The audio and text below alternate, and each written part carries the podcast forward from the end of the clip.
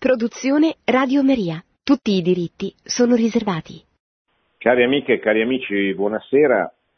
Vorrei approfittare di questo martedì per eh, leggervi e commentarvi un discorso che il Papa ha fatto proprio oggi agli ufficiali avvocati del Tribunale della Rota Romana sul tema del matrimonio in occasione dell'inaugurazione dell'anno giudiziario. E collegare questo discorso molto bello e importante, eh, uno dei tanti discorsi che temo non verranno ripresi dalla grande stampa, eh, che come al solito è la ricerca eh, così, di, di, di titoli più che di capire che cosa il Papa vuole dire, e quindi un discorso, diciamo così, sul matrimonio non, dove non ci sono, eh, che non si presta a titoli eh, da prima pagina o da, da, da, servizio sopra le righe al telegiornale, eh, di solito non, non viene nemmeno ripreso e citato. Invece è un discorso importante, un, un discorso che tratta eh, dei delle caratteristiche di fondo del matrimonio, in modo particolare dell'unità e della fedeltà,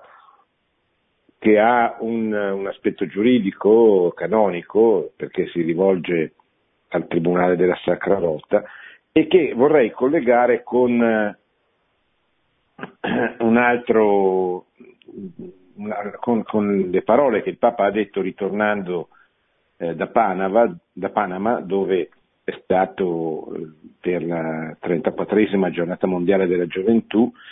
e come al solito durante il viaggio di ritorno ha risposto alle domande dei giornalisti, una delle quali era, eh, si riferiva al tema dell'educazione sessuale dei bambini, che eh, in un certo senso si può collegare con quanto ha detto in questo discorso di oggi. Perlomeno io cercherò di farlo come, come, come, come sono capace, eh, cercando di mettere in luce il collegamento che a mio modesto avviso eh, si può trovare fra le due eh, affermazioni. Sappiamo tutti come il tema dell'educazione sessuale sia un tema delicato, come si presti in ogni scuola il tentativo in atto nel nostro paese, in Occidente in generale, eh, credo che sia un po' diverso nella situazione dell'America Latina, in particolare di Panama, che il Papa certamente aveva in mente rispondendo alla domanda della giornalista. Ma certamente da noi l'educazione sessuale nelle scuole fa subito pensare alla diffusione dell'ideologia del gender, a tutti quei tentativi in corso di corrompere i bambini, più, più giovani, più piccoli sono, eh, più questo avviene, attraverso una diffusione ideologica, una colonizzazione ideologica, come dice eh, Papa Francesco. Tuttavia sappiamo anche come le coppie dei genitori, come genitori in grado di trasmettere con precisione, con convinzione, con competenza eh, questo insegnamento sul tema della sessualità eh, siano, siano, pochi, cioè non che noi diciamo che c'è la crisi dei, della famiglia che comincia nei genitori e poi immaginiamo che tutti i genitori siano capaci di, siano in grado, anche volendo bene ai loro figli, siano in grado di trasmettere loro un'educazione all'affettività eh, che sia rispettosa eh, del progetto di Dio sull'uomo, che, che, che, che punti a, a, mostrare la bellezza del, del dono di Dio. Quindi il problema in generale, senza entrare poi nei casi specifici, è che noi dobbiamo, noi nel senso i, i cattolici, il mondo cattolico deve entrare nell'idea di preparare, prepararsi e di preparare persone soprattutto utilizzando lo straordinario magistero sulla sessualità, la teologia del corpo di San Giovanni Paolo II, che ha occupato tutte le udienze generali dal 1979 al 1984,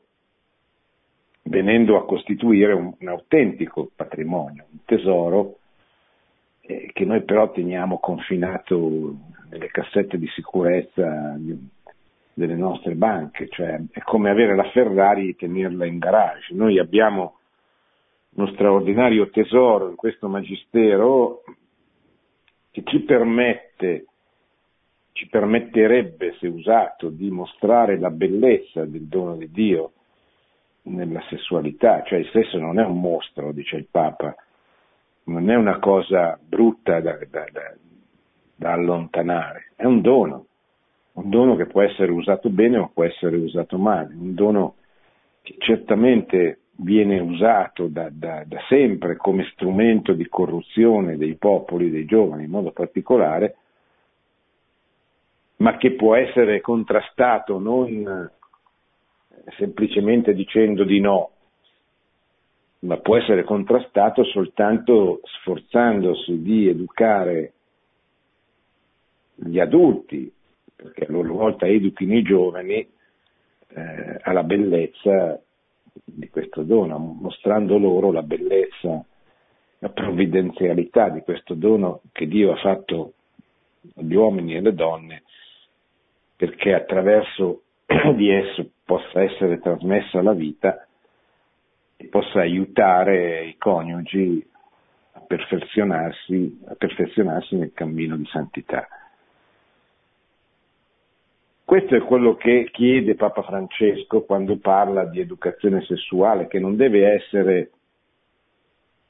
eh, diciamo così, osteggiata in quanto tale, deve essere osteggiata quando propone una colonizzazione ideologica falsa, bugiarda, menzognera, che corrompe. Dice Francesco, bisogna offrire un'educazione sessuale oggettiva, cioè rispettosa della verità sull'uomo, senza colonizzazioni ideologiche. Perché se nelle scuole si dà un'educazione sessuale imbevuta di colonizzazioni ideologiche, distruggi la persona. Sesso, come dono di Dio, deve essere educato, non con rigidezza. Educare viene da educere, trarre il meglio dalla persona e accompagnarla nel cammino. Il problema, dice Papa Francesco, è nei responsabili dell'educazione, sia a livello nazionale che locale o di ogni unità scolastica. Maestri si trovano per questo che libri di testo. Io ne ho viste di tutti i colori. Ci sono cose che fanno maturare e altre che fanno danno. Ecco, è molto importante sottolineare questo. Il problema è nei responsabili dell'educazione, cioè che cosa insegnano quando si parla di educazione sessuale. È vero che noi abbiamo gruppi di persone, realtà anche a Radio Maria vengono, viene, viene, viene, viene, trasmesso questo insegnamento alla sessualità oggettiva, come dice il Papa, all'affettività. Eh, sono troppo pochi, sono troppo poche queste persone e queste realtà associative specializzate in questo tipo di educazione che è necessaria per supportare la famiglia, cioè l'immaginare oggi che la famiglia sia il luogo dove eh, i bambini vengono educati alla sessualità, una corretta sessualità, è un'utopia, è, un, è, è realistico, sia perché la grande maggioranza realisticamente delle famiglie, cioè inutile che noi diciamo che c'è la crisi della famiglia, poi immaginiamo che tutti i genitori siano capaci di fare questo, questo lavoro educativo. Sì, anche perché eh, l'esperienza ci, ci dice che la grande maggioranza dei bambini imparano queste cose, ascoltano queste cose nella società, cioè nella scuola dove vivono, nei, attraverso gli amici, nei campi, nelle società sportive. E, e poi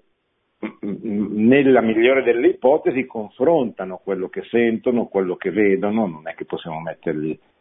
le bende sugli occhi o metterli dentro una campana di vetro, cioè, eh, i, bambini, i nostri figli, i nostri nipoti vivono in una società profondamente scristianizzata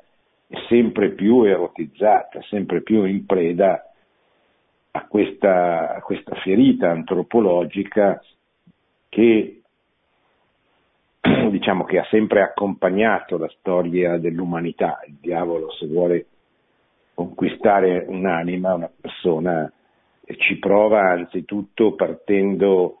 eh, dalle cose più semplici ed elementari e la sessualità è certamente lo strumento più facile di corruzione di un, di un, di un ragazzo o di una ragazza. Ma in modo particolare oggi dove oltre diciamo così, a, al fatto che eh, il demonio usa questo ordinariamente nel nostro modello, nel nostro tipo di società, l'azione del demonio è facilitata e moltiplicata dalle caratteristiche della società nella quale viviamo, in modo particolare a partire dalla rivoluzione culturale, dalla rivoluzione antropologica del 1968 nella quale la componente della sessualità è stata una delle più importanti per eh, colpire la famiglia, colpire il rapporto genitori e figli,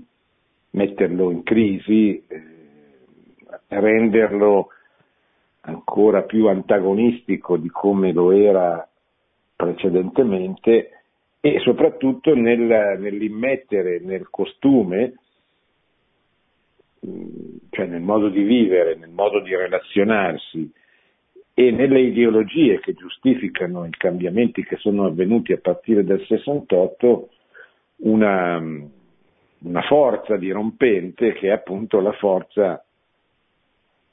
dell'uso spregiudicato, dell'uso che prescinde dalla realtà della sessualità, che è stata l'arma di distruzione di massa più diffusa, più usata dal, dall'ideologia libertaria, dall'ideologia relativista che ha dominato e continua a dominare la cultura nei, nei decenni successivi al, al 68, fino ad arrivare quella che, di cui abbiamo parlato a lungo tante volte negli anni scorsi, l'ideologia gender, che mette in discussione la stessa identità sessuale, cioè mette in discussione l'essere maschio o femmina, e, e che però non ci sarebbe stata se non ci fosse stato tutto il lavorio precedente appunto a partire dal 1968. E Papa lo ricorda, viviamo in una società sempre più secolarizzata dove non è facile trasmettere un'idea corretta del, della sessualità, del matrimonio, eccetera. La società in cui viviamo, dice Papa Francesco, e questo è il discorso del 29 gennaio, che cercherò di collegare con la risposta che ha dato in aereo sul tema dell'educazione sessuale, la società in cui viviamo è sempre più secolarizzata e non favorisce la crescita della fede, con la conseguenza che i fedeli cattolici fanno fatica a testimoniare uno stile di vita secondo il Vangelo, anche per quanto riguarda il sacramento del matrimonio. In tale contesto è necessario che la Chiesa, in tutte le sue articolazioni, agisca concordemente per offrire adeguato sostegno spirituale e pastorale, cioè il matrimonio non può essere abbandonato a se stesso, o meglio le coppie che si sposano non possono essere abbandonate a se stesso, né possiamo immaginare che basti a formarle, ad aiutarle quei 5, 6, 7 incontri che si fanno spesso in qualche modo prima di, di, di preparare al matrimonio. I matrimoni, dice Francesco vanno preparati, sostenuti attraverso una preparazione remota, prossima e permanente. Cioè remota, cioè bisogna cominciare da, da, da molto lontano, dal periodo del fidanzamento. Prossima e qui potrebbe essere, potrebbero essere i mesi precedenti eh, le nozze. Però eh, Papa Francesco l'aveva ricordato in un'altra occasione, cioè se noi pensiamo che ci vogliono 6-7 anni, in alcune congregazioni religiose ancora di più, per un sacerdote, per la preparazione del sacerdozio, non possiamo immaginare che la preparazione al sacramento a un altro sacramento come il matrimonio possa concludersi, scusate, possa concludersi in pochi incontri. Perché? Perché il matrimonio è una cosa importante e, e non facilissima, cioè non è una cosa normalissima che soprattutto in una società come questa eh, due persone che decidono di sposarsi sappiano che cos'è il matrimonio, che cos'è una famiglia, che cos'è il sacramento del matrimonio, che cosa significa fedeltà, che cosa significa fecondità, che cosa significa unità, cioè che cosa significano quelle componenti fondamentali, essenziali, senza delle quali il matrimonio viene ridotto a un, a un innamoramento, a una eh, così, a un desiderio che si prova, eh, a un'attrazione che si sente verso un'altra persona e va già bene finché l'altra persona è di sesso diverso, perché adesso si comincia anche a prevedere dal punto di vista legislativo la possibilità che eh, l'innamoramento possa avvenire nei confronti di una persona dello stesso sesso. Allora, per per preparare a questo, a questo evento, eh, bisogna immaginare, come dice Papa Francesco, una, una preparazione eh, remota, una prossima, e poi dice una preparazione anche permanente. Lo stesso come avviene per il sacerdote, non è che una volta ordinato il sacerdote ha finito di prepararsi, di formarsi, o non ha bisogno di essere seguito. Ugualmente una coppia quando eh, si sposa non è che finisce tutto, comincia. E comincia ad avere dei bisogni, delle necessità, delle attenzioni, del sostegno ancora più importante della fase precedente. Perché? Perché nella fase precedente si può sempre tornare indietro, qui non si può più tornare indietro. Il matrimonio, questo andrebbe spiegato a chi si sposa è per sempre.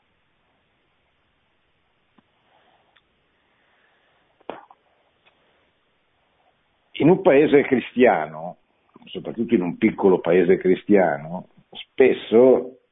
i matrimoni avvenivano in una parrocchia dove il parroco conosceva i futuri sposi da quando erano bambini, li aveva visti nascere, in qualche modo li accompagna al matrimonio quasi quotidianamente, vedendoli crescere, eccetera. Poi i parroci possono anche cambiare, normalmente cambiano nell'arco della vita di un, di un bambino che diventa giovane, adulto, eccetera, si sposa. Però c'è una, una continuità in un paese in una parrocchia, ma oggi molti di coloro che eh, chiedono il sacramento del matrimonio eh, spesso già convivono, a volte hanno già dei figli. In qualche modo, misteriosamente, provvidenzialmente vengono raggiunti dalla grazia di Dio che probabilmente offre loro la conversione attraverso questa strada verso il matrimonio, anche se le ragioni possono essere le più diverse, ma il solo fatto che uno scelga, senta, accetti di sposarsi in chiesa è un'occasione, è un'occasione che si ha per, per parlargli non soltanto del matrimonio in molti casi, ma della fede. Probabilmente questa persona non avrà più l'occasione di incontrare qualcuno che per un congruo periodo di tempo parlerà, gli parlerà della fede. Perché nel, la preparazione al matrimonio per molte delle persone che, che incontriamo in questi corsi eh, sono dei, dei, corsi di preparazione alla fede. D'altra parte è giusto che sia così perché che senso ha spiegare che cos'è il matrimonio dal punto di vista del sacramento a uno che viene a chiederlo e non ha il dono della fede l'occasione per interrogarlo per, e perché questo, questa persona si interroghi. Cioè, può, può darsi che la conversione a cui noi dobbiamo sempre puntare, auspicare, perché è, dire, è il sangue di nostro Signore che, che, è stato versato perché tutti si possano convertire e possano conoscere la verità che salva. E, può darsi che questo sia il momento, sia l'occasione, sia la provvidenziale opportunità che la vita offre a questa persona al fine di conoscere la fede. E quindi ragionevolmente non possono essere sufficienti quei, quegli incontri a cui tutti abbiamo partecipato, in qualche modo, fatti in qualche modo, bisogna dire, non dappertutto, per l'amor di Dio, ci sono luoghi dove vengono preparati minuziosamente, molto bene, eccetera, ma anche dove questo avviene, avvenga, eh, sono sempre 6-7 incontri che insomma, non, non possono ragionevolmente incidere più di tanto. Quindi è necessaria una lunga preparazione, anche una lunga preparazione che scoraggi le persone che, eh, che vogliono sposarsi in chiesa ma che non, che non sanno bene in che cosa consiste. Piuttosto che sposarsi in chiesa senza avere l'intenzione di, che, di fare quello che fa la chiesa, che è una delle condizioni per la nullità del matrimonio, meglio non sposarsi in chiesa. Anche perché annullare un matrimonio è una cosa eh, complicata, spesso ci sono le condizioni, spesso non ci sono le condizioni, non si sa bene, eccetera. Allora, se una persona non è convinta di quello che sta facendo, o a volte addirittura non ha il dono della fede, è bene che, che, non, che non, si sposi, è bene che venga detta a questa persona, guarda, il matrimonio, il sacramento è una cosa seria, non è che possiamo eh, far finta che, non, non, che non preveda le cose che sono costitutive ed essenziali.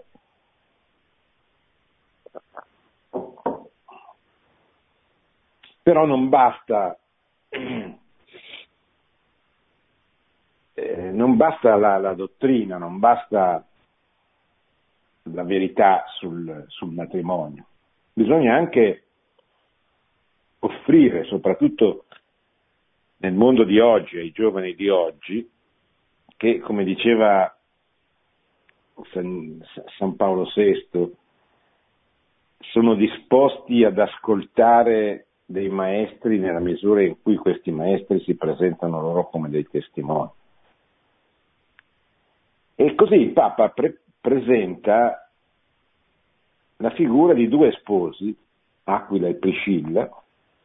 che sono stati tra i collaboratori più importanti di San Paolo nel, nel suo apostolato. Tant'è che, che lui li chiama, li ricorda con grande affetto nel, negli atti, nelle sue, nelle sue lettere, come collaboratori pieni di attenzione, di ansia di, di, per il lavoro dell'Apostolo. Scrive Papa Francesco, si resta colpiti e commossi da questo riconoscimento alto da parte di Paolo verso l'opera missionaria di questi sposi. E Aquila e Priscilla sono, sono dei modelli che, che la Sacra Scrittura ci offre all'inizio della stagione missionaria della Chiesa, per ricordarci anche che eh, la missionarietà non è un compito soltanto di alcune persone specifiche, dei professionisti della missione, ma è compito di tutti i battezzati, siano essi laici, siano essi sacerdoti, siano essi sposati o non sposati. E in questo caso ci presenta il modello di questa famiglia missionaria, di questa chiesa domestica, incarnata, rappresentata da queste due figure particolarmente care a San Paolo. Infatti la verità sul matrimonio è fondamentale, questo lo dico anche se oggi eh, purtroppo è poco accettata questa cosa. La verità è fondamentale, ma noi viviamo un deficit di verità, cioè siamo poco attenti al momento veritativo delle cose. E quindi tutto ciò che è catechesi, tutto ciò che è insegnamento dottrinale, eh, è, è, importantissimo anche se deve arrivare nel momento giusto, cioè deve arrivare nel momento in cui la persona a cui si rivolge questa catechesi, questo insegnamento, è predisposta ad accoglierlo, ad accettarlo, a farlo proprio. Tuttavia è importante, dobbiamo sapere che è fondamentale, proprio perché Dio ci ha creato a sua immagine e somiglianza, dotati di ragione, e quindi della capacità di comprendere, di capire, eh, di, di, di, essere in grado di, di sostenere la verità sul matrimonio anche di fronte e soprattutto di fronte oggi alle aggressioni, alle colonizzazioni ideologiche, alle contestazioni, a, al tentativo di, di, vanificazione che nel mondo attuale viene fatta, viene fatto nei confronti dell'istituto matrimoniale. E tuttavia la dottrina non basta, o meglio, come diceva appunto Paolo VI, eh, bisogna fa- mostrarla incarnata nella vita se vogliamo che sia convincente. E qui il Papa, sempre in questo discorso di, di oggi, del 29 gennaio, eh, ricorda come una coppia che vive da tanti anni insieme non fa notizia. È triste, dice questo, è molto triste. Mentre fanno notizia gli scandali, le separazioni, i divorzi. È raro trovare un telegiornale o leggere su un giornale, coppia, fortunatamente avviene nelle nostre chiese, quando vengono celebrati, soprattutto alla fine di gennaio, in occasione della festa della famiglia, i lunghi anniversari di coppie che stanno insieme da tanti anni. Ma raramente i mezzi di comunicazione mettono in luce tutto questo. Mentre divorzi, scandali, separazioni, litigi sono all'ordine del giorno perché sono ritenuti eh, dei titoli che fanno vendere o che fanno ascoltare. Gli sposi che vivono nell'unità e nella fedeltà, dice Papa Francesco, riflettono bene l'immagine e la somiglianza di Dio. Questa è la buona notizia, che la fedeltà è possibile, perché è un dono negli sposi come nei presbiteri. Quindi la fedeltà, l'unità sono possibili anche oggi. E quindi credo che anche oggi sia possibile trasmettere un'educazione sessuale rispettosa della dignità della persona. Partendo dai genitori, come è giusto che sia, intesi, lo, lo ricorda Papa Francesco in, questa, queste parole dette in aereo, lo ricorda il catechismo della Chiesa Cattolica, lo ricorda il buon senso, i primi educatori dei loro figli devono, dovrebbero essere, devono essere i genitori, però è anche vero che i genitori non sono capaci di fare tutto, di insegnare tutto. Noi abbiamo bisogno di essere supportati per insegnare ai nostri figli quelle, quelle materie, eh, quelle cose che, eh, che, noi non siamo in grado di fare, perché vanno a scuola, perché vanno all'università, perché imparano da altri un lavoro, eccetera. E nel, nel contesto di oggi l'educazione sessuale non è eh, una cosa di poca importanza, anche dal punto di vista proprio contenutistico, non possiamo pensare di vivere in una società dove, vabbè, ma queste cose poi piano piano si capiscono, si, si approfondiscono, non è così, è realistico. E i nostri figli non possono, non possono crescere in un'altra società, in questa società, e devono imparare a confrontarsi con le cose che sentiranno a scuola, che sentiranno fra i loro amici, che sentiranno eh, quando andranno a fare dello sport, quando andranno eh, incontrarsi con altri loro coetanei quando andranno a scuola ovviamente, eccetera. Ecco la necessità di, di preparare delle persone che sappiano coadiuvare le famiglie in questo lavoro educativo eh, estremamente importante, anche perché sappiamo benissimo che i figli sono spesso sono più figli del loro tempo che dei loro genitori, nel senso che sono influenzati dai, dai loro genitori certamente, soprattutto sulla lunga distanza, ma, eh, sono stra-influenzati dai loro coetanei, dall'ambiente dove vivono, ecco l'importanza di trovare loro possibilmente un ambiente in cui farli crescere con amici, possono influenzarli positivamente e sono soprattutto influenzati da quei maestri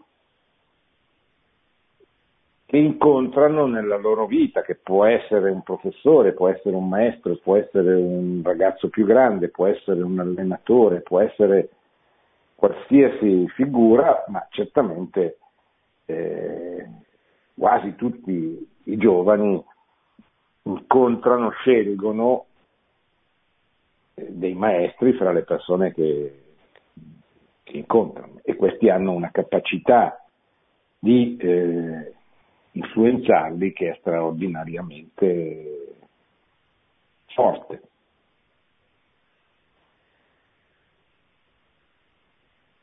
Tuttavia non bisogna perdere la speranza. Io mm, mi rendo conto che eh, viviamo in una società dove è estremamente difficile rispetto ad altre epoche educare, ma non dobbiamo perdere la speranza di poterlo fare. Dobbiamo semplicemente cercare di attrezzarci al fine di eh, perseguire questo obiettivo. Quindi bisogna preparare, preparare persone, bisogna tirar fuori dal cassetto il tesoro di quel magistero di San Giovanni Paolo II che ho ricordato prima, e non solo di San Giovanni Paolo II, ma di tutto il magistero della Chiesa sulla sessualità, soprattutto quello degli ultimi 50 anni, che mostra la positività, mostra la bellezza, non si limita a dire di no, a dire, a condannare l'uso stravolgente, l'uso negativo, l'uso sovversivo della sessualità come è stato dal 68 in poi e che certamente va condannato perché è uno strumento diabolico con il quale si, si, è, si è, riusciti a, a, cambiare il costume, a cambiare le relazioni, a cambiare il modo di rapportarsi con la famiglia, con la sessualità di, di due generazioni, ma, ma come, come ha spiegato bene San Giovanni Paolo II e come è emerso proprio nel 68 in occasione della stesura di quella fondamentale enciclica di San Paolo VI, Umane Vite, enciclica che, che, ha contribuito a dirci, sì, eh, il cuore dell'enciclica era la condanna dei mezzi di, di, di contraccezione, la condanna dell'uso all'interno del matrimonio di mezzi di controllo delle nascite che, che non fossero il rispetto della natura umana, eh, il fatto che Dio ha creato il corpo della donna in un certo modo, rendendolo fecondo soltanto in alcuni giorni del suo ciclo. Ma eh, l'umane vite, che è stata scritta anche sotto l'influenza dell'allora arcivescovo di Cracovia, Cardinal Wojtyła, già prevede, già comporta eh, questo atteggiamento di positività nei confronti della sessualità che poi emergerà in questo straordinario messaggio che il Papa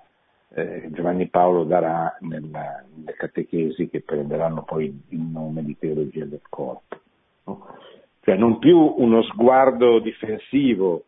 come se la sessualità fosse una cosa da cui guardarsi, a uno sguardo di grande apertura, di positività. La, società, la sessualità è un dono, come tutti i doni vanno usati bene, vanno usati positivamente. Anche per l'esperienza che vedo nei confronti dei giovani, questo è il modo che fa loro capire maggiormente la bellezza del progetto di Dio la bellezza della creazione, l'ordine che c'è nella creazione e fa capire forse più di altri, di altri aspetti come Dio sia veramente il Signore della storia oltre che della creazione. Cioè, Dio sia quello che guida se ci lasciamo guidare, se tendiamo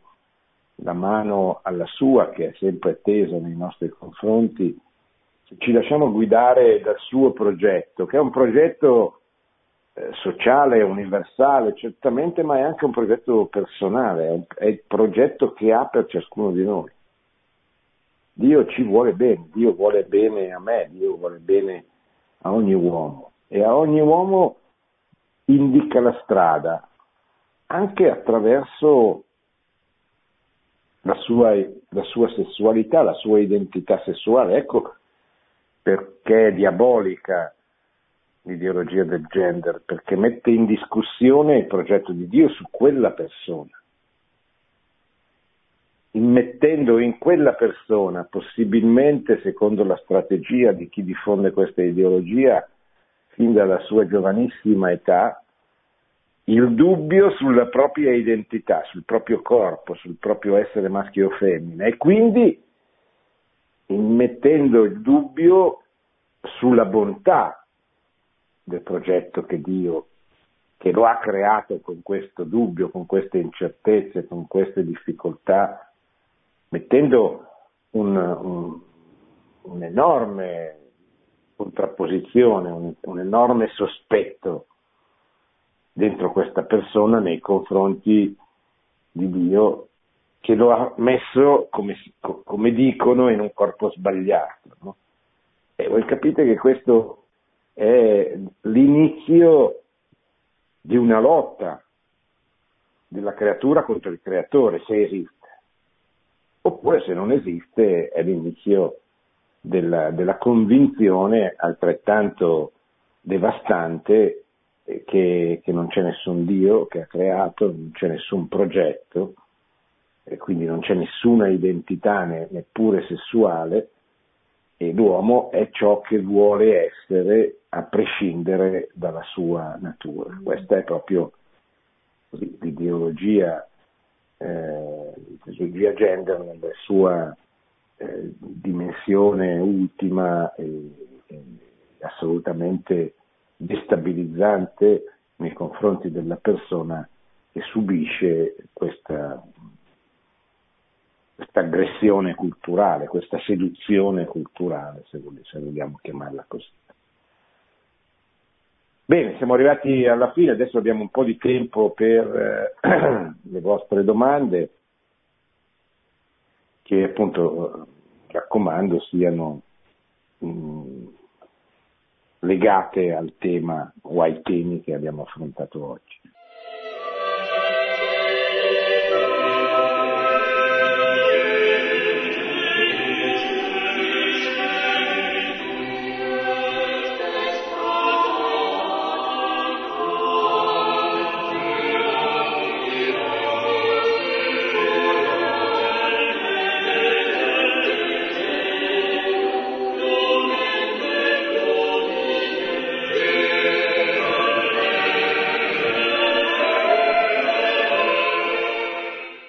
Pronto? Pronto? Buonasera professore, sono Alessandro da Vibo Valencia.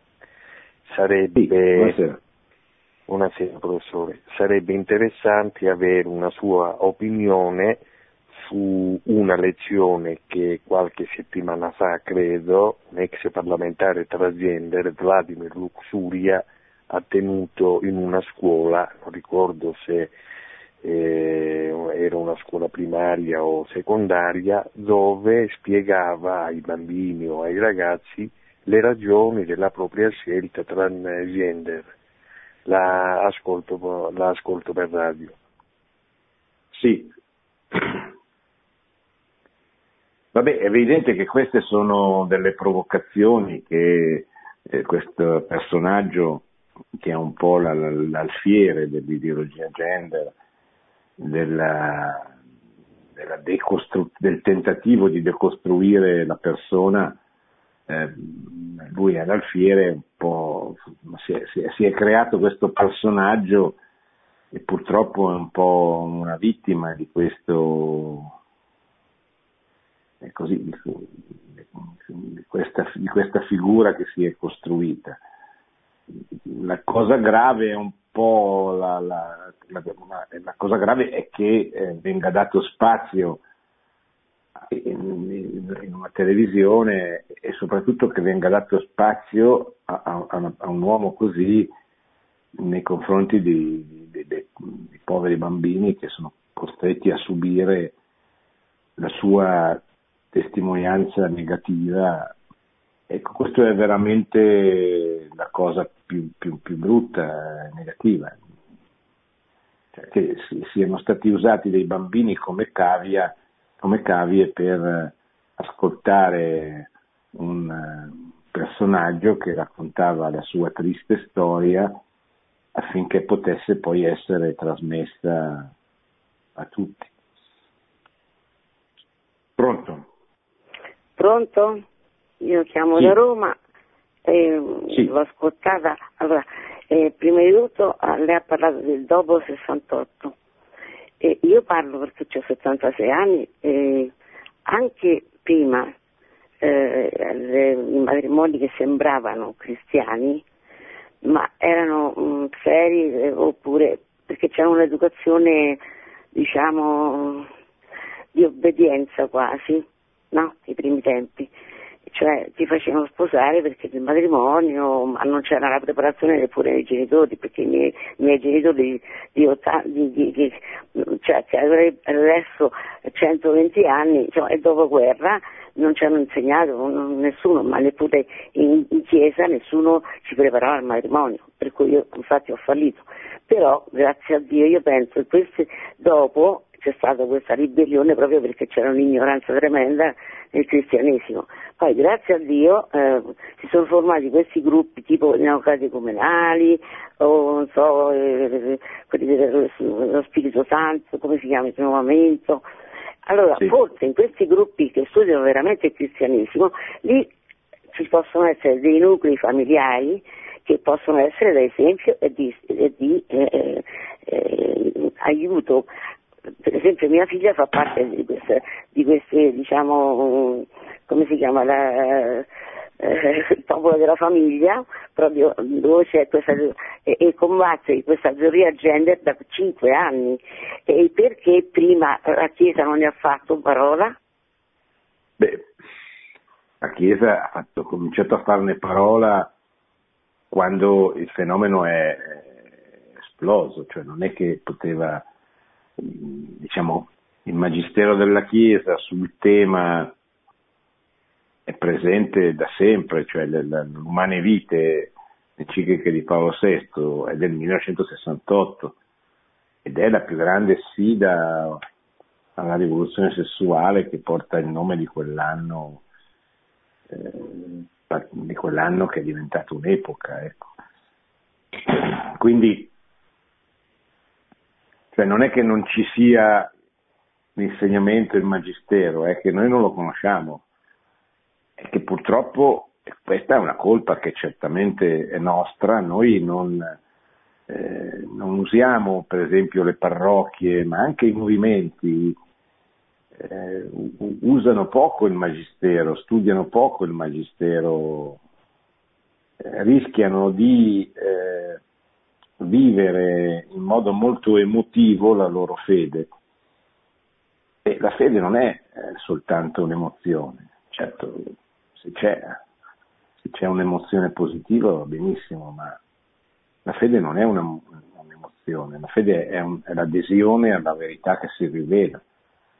con tutta la persona, quindi certamente con i sentimenti, con le emozioni, ma anche e soprattutto con l'intelligenza e con la volontà, quindi bisogna studiarla quella fede, perché c'è una componente anche intellettuale, il catechismo è, è, è la dottrina della fede, è l'esposizione eh, della fede. Purtroppo in molti ambienti, anche cattolici, questo bisogna dirlo, c'è un disprezzo nei confronti del catechismo, quantomeno un non uso. Io credo che sia un dono straordinario che nel 1992 eh, San Giovanni Paolo II fece alla Chiesa universale, dandoci per la seconda volta nella storia della Chiesa, in 2000 anni, un catechismo universale. Poi è chiaro che la fede non è tutto, la fede, il cristianesimo non è una dottrina, è una persona che va seguita, va amata, va adorata, va pregata, va imitata, e però eh, non, non, non, disprezziamo anche le, le, le, domande relative alla fede e in questo caso specifico le domande relative al sacramento del matrimonio. Il matrimonio eh, non è così uno stare insieme occasionale, ha dei contenuti ben precisi che vanno conosciuti l'amore non è appunto un, non è soltanto un sentire, quello lì è un indicatore, eh, ma l'amore è ragionevole, perché amo quella persona, che cosa voglio fare con quella persona, che cosa voglio costruire con quella persona. Ecco, tutto questo dovrebbe essere oggetto di una riflessione eh, remota, prossima e permanente, come dice il Papa, per le coppie che decidono di sposarsi. Pronto? Buonasera professore, io sono Silvana e chiamo dalla Basilicata. Io sono una mamma sì. eh, di due figli maggiorenni e nella società in cui viviamo, dove secondo me si è perso il vero significato della castità prematrimoniale e del valore del sacramento del matrimonio, io devo essere sincera, faccio fatica eh, quando mi relaziono con i miei figli proprio per sottolineare loro quella che è l'importanza della relazione tra due persone innamorate, eh, per sottolineare l'importanza della castità prima del matrimonio. Eh, non trovo le parole giuste, cioè non so se lei mi può aiutare in questo. La ringrazio e l'ascolto per sì. radio. Non è facile perché eh, si tratta di di usare delle parole contro una passione travolgente, che è la passione, eh, l'attrazione della sessualità verso una persona alla quale si vuole bene o si crede di volere bene e dalla quale ci si sente profondamente attratti. E quindi il, il, le parole le parole non servono, cioè non servono, le parole bisogna conoscerle, ma eh, la castità è una virtù di risultanza, di, dicono gli studiosi di ascetica e mistica, dicono i grandi santi. Cosa vuol dire? Che la castità è il risultato di una vita, cioè una persona che si sforza di vivere nella grazia di Dio, che dedica tempo alla preghiera, allora può chiedere e ottenere il dono della castità. Ma non, ha, non, sarà mai casta una persona che non prega, una persona che non chiede questo dono, tantomeno una persona che non ha il dono della, della fede. Perché eh, qual è il motivo per cui bisogna essere casti? Cioè, o c'è un innamoramento più grande che, che, che, che, mi permette di vedere l'amore, l'attrazione che sento verso questa persona dentro il contesto una, del cristianesimo, per esempio. Per cui io so che Cristo mi chiede la purezza, che la purezza è il rispetto nei confronti del corpo che è tempio dello Spirito Santo, del mio corpo e del corpo pers- di tutte le altre persone, a maggior ragione della persona a cui voglio bene. Se allora riesco a capire che cos'è la sessualità, che è un dono che Dio ci fa per trasmettere la vita e per costruire una comunione anche dei corpi con la persona con la quale abbiamo deciso di diventare una cosa sola per sempre, ecco, allora se ci sono tutte queste cose, allora la castità assume eh, un, contorno, una, un, una, ragione, una ragionevolezza, un, un, perché. Se non ci sono queste, queste ragioni, diciamo così, e non c'è una vita di preghiera, ma perché uno dovrebbe essere casto? Cioè perché uno dovrebbe combattere contro l'attrazione che sente, il desiderio che sente, eccetera. Ecco perché la castità è il risultato di una vita, non è, cioè non è una cosa che se noi ci mettiamo qui con la forza della nostra volontà riusciamo, anche perché non, non, non, non sapremo il motivo, se, se nessuno ci, ci, aiuta a conoscerlo, eccetera. Quindi io non insisterei tanto sul tema della castità, insisterei sul tema della fede. Se queste persone si convertono, allora capiscono il valore e la bellezza della cristianità. Ma dopo. Pronto? Pronto? Senta, io sono una nonna, sto parlando da Grosseto. Sì. Il mio problema è questo, ho un nipote che è infermiere e che ha una ragazza alla quale vuole un mondo di bene e lei a lui. Sono 8-9 anni che stanno insieme da quando hanno fatto il corso di infermiere. Però eh, il guaio loro è questo, che mio nipote ha fatto tanti concorsi, li ha vinti, però ha dovuto lavorare a Torino, a Milano, in Liguria, ora per fortuna è a Siena. E lei lavora a Castel del Piano. E mi disse nonna finalmente siamo vicini vedrai che un altro anno ci sposeremo in chiesa. Perché dice vogliamo sposarci in chiesa. Io l'ho sempre cercato sono molto devota ho sempre cercato di inculcargli l'idea dello sposalizio in chiesa perché è una cosa che lui è sempre stato molto religioso. La ragazza è bravissima, molto brava, però non so quanto possa essere religiosa, questo non ne abbiamo mai affrontato l'argomento.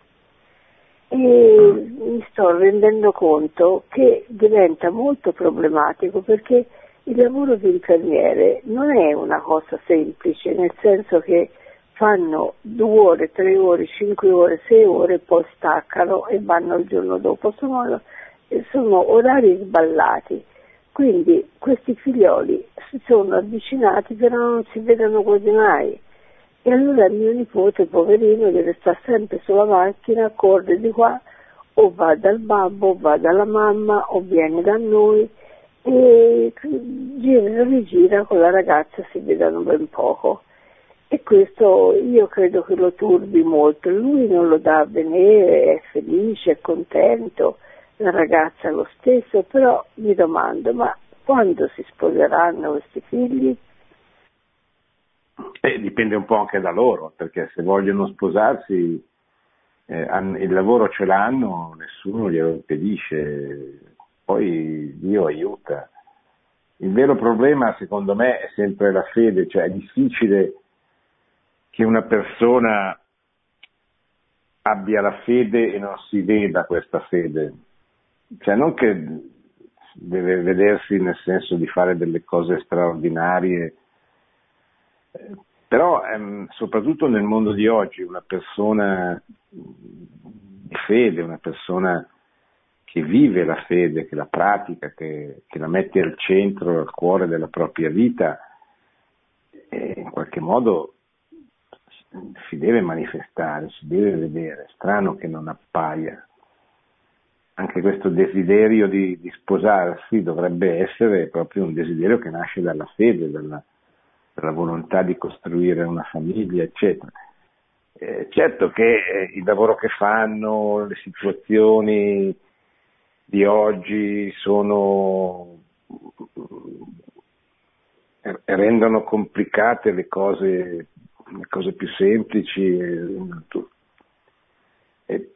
però io penso che poi alla fine per uno che, che, che vuole, che desidera, quantomeno dovrebbe emergere costantemente il desiderio di, di, di tutto questo. Se non emerge, così la mia impressione dall'esterno, e poi non posso, vuol dire che però di, di solito se non emerge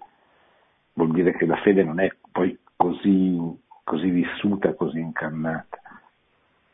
Bene, siamo arrivati alla fine, abbiamo presentato questa sera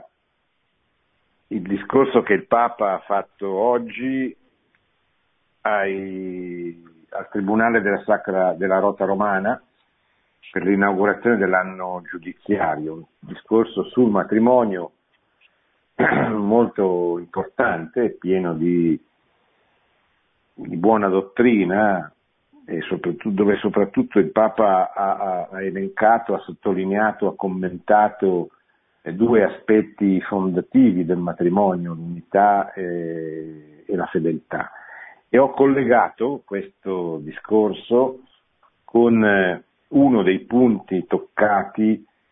dal Papa nel ritorno dalla GMG, dalla Giornata Mondiale della Gioventù, in aereo, quando rispondendo a una domanda di una giornalista ha parlato dell'educazione sessuale dei bambini,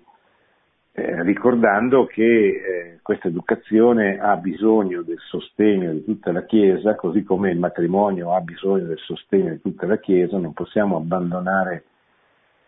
le persone che si sposano senza dar loro una preparazione remota, prossima e permanente, cioè anche dopo il matrimonio, così come non possiamo abbandonare i bambini neppure ai loro genitori, che spesso non sono in grado di dare loro un'educazione adeguata dal punto di vista, per esempio, della sessualità e quindi hanno bisogno di essere aiutati. Quindi il Papa ha lanciato una sorta di invito affinché esistano sempre di più quelle realtà che si sono riproposte di, di, di prendere sul serio il grande magistero della Chiesa sul tema della sessualità, di tradurlo in una comunicazione, in un discorso, in una, in una formazione da fare a persone che poi possano aiutare i genitori a formare a, educare la sessualità ai loro figli, ma anche entrare nelle scuole per contrastare quelle che il Papa chiama le colonizzazioni ideologiche che purtroppo sono molto diffuse. Non so, eh, a Panama, il Papa stava parlando di Panama, aveva certamente in mente, a mio avviso, soprattutto la situazione dell'America Latina, ma queste colonizzazioni ideologiche sono molto diffuse sicuramente, lo sappiamo perfettamente, ne abbiamo parlato tante volte nelle scuole occidentali, nelle scuole italiane, dove si tenta eh, ripetutamente attraverso l'ordinario o lo straordinario, attraverso percorsi ordinari, curriculari o percorsi straordinari, di trasmettere l'ideologia gender. Noi dobbiamo avere persone che siano capaci di mostrare la bellezza del dono di Dio nella sessualità, che è eh, il modo giusto di combattere questa deriva antropologica che parte soprattutto dagli anni successivi alla rivoluzione del 68